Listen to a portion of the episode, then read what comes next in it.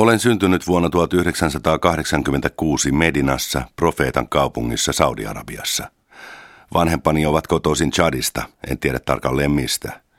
He muuttivat Chadista Saudi-Arabiaan, sillä he uskovat, että jos elää pyhässä maassa, on helpompi päästä paratiisiin. Vanhempani olivat paimentolaisia. He paimensivat kameleita ja liikkuivat vuoden aikojen mukaan sinne, missä kameleille oli laidunmaita – mutta sen jälkeen, kun he tulivat Medinaan, isä teki erilaisia töitä. Hän pesi autoja ja työskenteli saudi-arabialaisen miehen omistamassa kaupassa. Saudi-Arabiassa ulkomaalaiset eivät voi omistaa omia kauppoja. Saudi-Arabiassa on paljon typeriä sääntöjä, jotka koskevat ulkomaalaisia. Kun vanhempani yrittivät lähettää minut kouluun, heiltä kysyttiin, onko poika Saudi. Mohamed El Garani kertoo elämäntarinansa viime vuoden lopulla ilmestyneessä London Review of Books-lehdessä. Ranskalaistoimittaja Jérôme Tubianan joka iltapäivä parin viikon ajan tekemissä haastatteluissa El Garani kuvailee ensin lapsuuttaan köyhien chadilaissiirtolaisten esikoispoikana Medinassa, Saudi-Arabiassa. Hän kertoo, kuinka hän päätyi kesällä 2001 Pakistaniin ja kuinka hänet syyskuun 11. päivän tapahtumien jälkeen pidätettiin ja vietiin ensin Bagramissa Afganistanissa sijaitsevaan Yhdysvaltojen lentotukikohtaan ja lopulta Guantanamon vankileirille Kuubaan. Tarina kuitenkin alkaa Medinassa, muslimien toiseksi pyhimmässä kaupungissa, jonne profeetta Muhammed seuraajineen aikoinaan asettui paettuaan Mekasta. Tämän päivän Medinassa siirtolaisperheen poikaa ei huolittu paikalliseen kouluun. Hän pääsi kuitenkin muutamaksi vuodeksi chadilaisen opettajan pitämään kouluun. Mutta kun Muhammed El Garani oli 12-vuotias, isä sairastui ja pojan oli mentävä töihin. Pesemään autoja ja myymään vettä tai rukousmattoja tai rukousnauhoja pyhinvaeltajille. Näillä tienasi hyvin etenkin Ramadanin ja pyhinvaelluskuukauden aikana. Pojan ansioilla perhe sai maksettua vuokran ja sähkölaskun. Osan rahoista hän säästi ja piilotti peltipurkkiin. Kun Mohamed El Garani oli 14, hänen pakistanilainen ystävänsä kertoi sedästään, joka opetti englantia ja tietokoneen käyttöä Karachissa, Pakistanissa. Mohamed unelmoi itse asiassa hammaslääkärin työstä, mutta jos hän osaisi englantia, hän ajatteli voivansa muuttaa Mekkaan ja saada töitä hotellista. Muhammedin vanhemmat eivät tietenkään hyväksyneet ajatusta, että poika lähtisi yksinään ulkomaille. Muhammed oli kuitenkin tehnyt päätöksensä. Hän otti säästönsä ja karkasi kotoa. Hän sai passin lahjottuaan Chadin konsulaatin virkailijan ja onnistui hankkimaan myös lentolipun Pakistaniin. Alin setä opetti kotonaan. Englannin oppitunteja oli kolmen kuukauden ajan, tietokonetunteja toiset kolme kuukautta. Kuuden kuukauden jälkeen minun oli määrä palata kotiin Saudi-Arabiaan, mutta kaksi kuukautta sen jälkeen, kun saavuin Pakistaniin, oli syyskuun 11. En ymmärtänyt paljon noista tapahtumista, vaan keskityin opintoihini. Joka aamu heräsin, menin oppitunneille, söin lounasta, pelasin jalkapalloa kaupungin osan nuorten kanssa. Tein läksyjä ja rukoilin. Joka perjantai menin rukoilemaan lähistöllä olevaan suureen moskeijaan. Useimmat ihmiset, jotka tulivat sinne rukoilemaan, olivat arabeja, sillä imaami oli saudi ja puhui hyvää arabiaa. Yhtenä perjantaina saarnan alussa sotilaat piirittivät moskeijan. Jumalan palveluksen jälkeen he pysäyttivät ihmisiä ja etsivät erityisesti arabeja. He kysyivät minulta, olenko saudi. En ole, vaan sadilainen, vastasin. Älä valehtele, olet Saudi, he sanoivat, ehkä johtuen saudi-arabialaisesta aksentistani. Sotilaat ottivat minut mukaansa. Pääni peitettiin mustaan muovisäkkiin ja minut vietiin vankilaan. Ensimmäisissä kuulusteluissa Muhammed El-Garani sidottiin käsistään kiinni katosta roikkuvaan tankoon, minkä jälkeen häntä hakattiin kepeillä. Häneltä haluttiin saada tietoja Al-Qaidasta ja Taleban-liikkeestä ja Osama bin Ladenin olinpaikasta. Välillä kuulustelijat olivat amerikkalaisia. Pakistanissa El Garanille annettiin ensimmäisen kerran myös sähköshokkeja varpaisiin. Pakistanin hallitus haluaa vain myydä teidät amerikkalaisille, yksi paikallisista kuulustelijoista kertoi. Muutama viikon kuluttua El Garani ja kymmenet muut vangit lennätettiin helikoptereilla Afganistaniin, Kabulin lähellä sijaitsevaan Yhdysvaltojen uuteen Bagramin lentotukikohtaan. Heidän silmänsä oli peitetty silmälapuilla ja korville oli laitettu kuulosuojaimet. Käsiraudoissa luki Made in USA. Bagramissa hakkaaminen oli päivittäistä ja vankeja peloteltiin koirilla. Amerikkalaissotilat nimittivät tummaihoista El Garania neekeriksi. Bagramin vankileirillä Afganistanissa El Garani vietti ilmeisesti useamman kuukauden, kunnes eräänä päivän hänet ja kymmenet muut vangit riisuttiin alasti, pää ajettiin kaljuksi ja aikuisilta miehiltä leikattiin myös parta. Sitten heidät kaikki taas hakattiin. Lopulta vangit puettiin oransseihin haalareihin ja heille laitettiin taas silmälaput silmille ja jykevät kuulokkeet korville. Pitkän lentomatkan jälkeen El Garani oli Guantanamossa. Siellä vangit suljettiin aluksi teräshäkkeihin, joissa ei ollut kattoa suojana auringolta tai sateelta. Kesti monta kuukautta ennen kuin sain tietää, missä olimme. Jotkut veljistä sanoivat, että olimme Euroopassa. Toiset päättelivät kuumasta ilmastosta, että olimme Omanissa. Jotkut sanoivat, että olimme varmaan Brasiliassa. Saavuimme helmikuussa ja silloin oli kuuma verrattuna Bagramiin. Siellä meillä oli koko ajan kylmä, erityisesti silloin kun meitä pidettiin alasti. Muutaman kuukauden jälkeen kuulustelija kertoi minulle, että olimme Kuubassa. Tämä on saari keskellä merta. Kukaan ei voi paeta täältä. Et pääse täältä pois koskaan.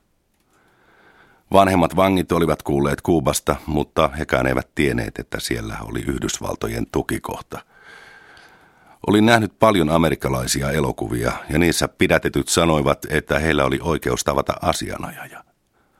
Ei täällä Guantanamossa. Täällä teillä ei ole mitään oikeuksia, kuulustelijat vastasivat minulle naurain. Mohamed El Garani oli 15 vanha, kun hänet tuotiin Guantanamon vankileiriin helmikuussa 2002. Yhdysvaltojen juuri avaamassa vankileirissä El Garanista tuli vankinumero 269. Vuosien ajan häntä kidutettiin tekaistujen tunnustusten saamiseksi. Jatkuvasti häneltä kysyttiin, kuuluiko hän Al-Qaidaan, oliko hän Taleban liikkeen jäsen, oliko hän ollut sotilaskoulutusleirillä Afganistanissa. El Garani vastasi kysymyksiin kieltävästi, sillä ennen kuin hänet pidätettiin Moskean ulkopuolella Karachissa, Pakistanissa, hän oli elänyt koko nuoren ikänsä Saudi-Arabiassa lukunottamatta niitä viimeistä kahta kuukautta, jotka hän oli ollut oppimassa englantia Pakistanissa. Ensimmäisinä viikkoina Guantanamossa El Garania kuulusteltiin joka yö. Hänelle annettiin sähköshokkeja, yleensä varpaisiin. Häntä roikotettiin tangosta tuntikausia pää alaspäin ja samalla häntä hakattiin kepillä. Joskus hänet kahlittiin koko päiväksi maata vasten. 16 tuntiin ei pystynyt liikkumaan ja kun tuli pissahätä, ei voinut muuta kuin pissata housuihin. Guantanamon vankileirissä työskentelee vankien määrään verrattuna moninkertainen määrä vartioita ja kuulustelijoita, useimmat heistä valkoihoisia yhdysvaltalaisia. Etenkin upseereilla on Guantanamossa usein perheet mukanaan – Muualla laivassa tukikohdassa asuu laivaston ja merialkamäen sotilaat, huoltohenkilöstö ja perheenjäsenet mukaan luettuna tälläkin hetkellä yli 9000 ihmistä.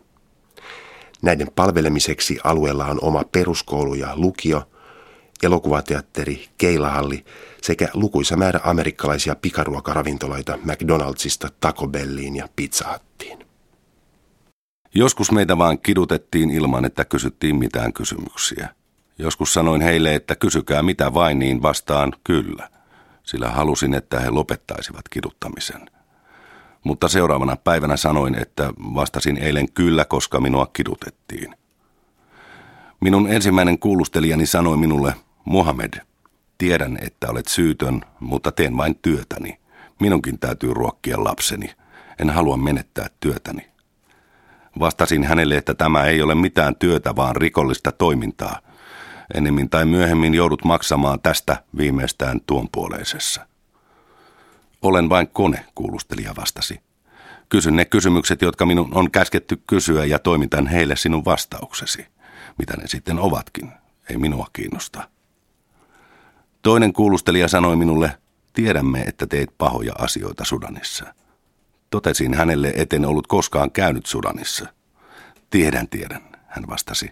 Mutta jos teet yhteistyötä, niin tuon sinulle pizzaa tai hampurilaisia McDonaldsista.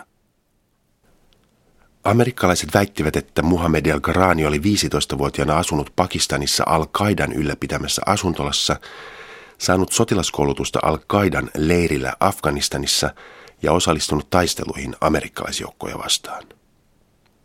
Hulluimman väitteen mukaan El Gharani kuului vuonna 1993 Al-Qaidan terroristisoluun Lontoossa. Vuonna 1993 Muhammed El Gharani oli kuitenkin vasta kuusivuotias. Yhdenkään syytteen tueksi ei ollut lopulta mitään muita todisteita kuin yksittäisiltä Guantanamon vangeilta kidutuksen jälkeen saatuja lausuntoja, jotka olivat yksityiskohtien osalta keskenään ristiriidassa. Sellissä meitä kidutettiin muilla tavoilla. Ennen kaikkea he estivät meitä nukkumasta. He toivat suuria pölynimureita, jotka pitivät kovaa ääntä. He soittivat kovaa äänestä musiikkia. Öisin he pitivät päällä välkkyviä valoja. Jos he näkivät, että olin nukahtanut, he tulivat herättämään. Camp Deltassa he siirsivät meidät öisin uuteen selliin tunnin välein. Se oli hirveää, mutta kun minua siirrettiin jatkuvasti, opin vartioiden puheista vähän englantia. Kirjoitin saippua palalla selliin seinään englanninkielisiä sanoja. Toiset vangit, jotka osasivat englantia, kertoivat minulle, mitä nämä uudet sanat tarkoittivat. Vuonna 2004, kun Muhammed El Garani oli ollut yli kaksi vuotta Guantanamossa, vankileiriin päästettiin ensimmäisen kerran siviililakimiehiä tapaamaan vankeja. El Garani oli tuolloin vielä alaikäinen, joten hän oli ensimmäisten vankien joukossa, jotka saivat oman oikeusavustajan. El Garanin oikeusavustaja oli täysin vakuuttunut nuorukaisen syyttömyydestä. Vuodet kuluivat, mutta presidentti Bushin valtakaudella asian käsittely ei edennyt. Vihdoin tammikuussa 2009, seitsemän vuotta kestäneen pidätyksen jälkeen, Washingtonissa sijaitseva siviilituomioistuin otti El Garanin tapauksen käsiteltäväksi ja määräsi hänet vapautettavaksi. Muhammed El Garani olisi halunnut palata kotiin perheensä luo Saudi-Arabiaan, mutta Saudi-hallitus ei suostunut ottamaan häntä vastaan. Puoli vuotta myöhemmin hänet lennätettiin lopuksi vanhempiensa entiseen kotimaahan Chadiin. Yhdysvaltojen ja Chadin hallitusten tekemän sopimuksen mukaan El Garanille ei saa myöntää passia eikä hän saa poistua maasta. Kun Yhdysvaltojen presidentti Barack Obama astui virkansa tammikuussa 2009, hän lupasi, että Guantanamo vankileiri suljetaan vuoden sisällä. Obama on ollut presidenttinä nyt kolme vuotta, mutta vankileirin sulkemisesta ei näy merkkiäkään, päinvastoin. Uuden vuoden aattona Obama allekirjoitti uuden puolustusmäärärahoja koskevan lain, jonka mukaan asevoimat voivat asettaa terroritoiminnasta epäiltyjä sotilaspidätykseen määräämättömäksi ajaksi. Guantanamon vankileirillä on kymmenen vuoden aikana ollut pidätettynä kaikkiaan 779 miestä.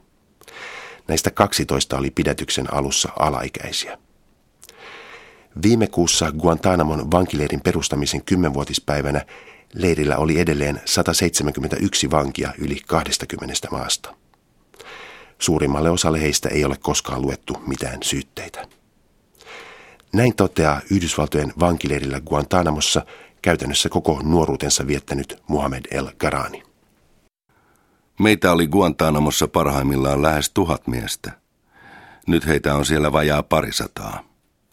Mihin nuo kaikki miehet menivät, jos he ovat kerran terroristeja ja tappajia? He ovat vapaana ja useimmat heistä ovat omissa kotimaissaan. Jos pääsen vielä joskus lähtemään Chadista, haluaisin haastaa Yhdysvaltojen hallituksen oikeuteen.